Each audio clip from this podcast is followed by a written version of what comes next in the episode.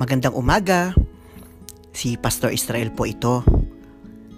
Para po sa devotion natin ngayong umaga, basahin po natin mula sa aklat ng Roma, chapter 8, verse 28. Sinasabi po doon,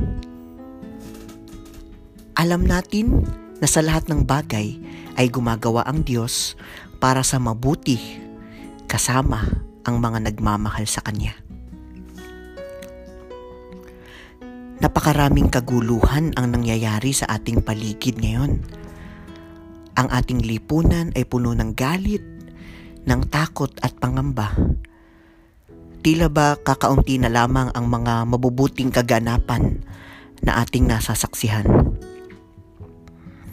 Sa talatang ito ay ipinapaalala ni Pablo na kahit pa maraming kaguluhan ang nagaganap sa paligid, patuloy na kumikilos ang Diyos patungo sa kabutihan. Ito ay isang mensahe ng pag-asa para sa lahat ng mga mananampalataya. Kaya naman sa gitna ng mga pangyayari, nawa ay maghari sa ating buhay ang pag-asa na balang araw, ang mga kaguluhan na ito ay magkakaroon ng katapusan.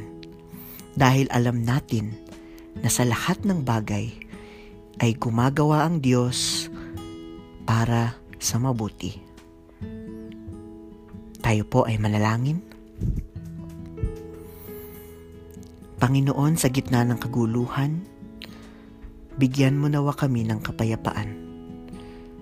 Nawa ay palagi ngang maghari ang iyong kabutihan. Amen.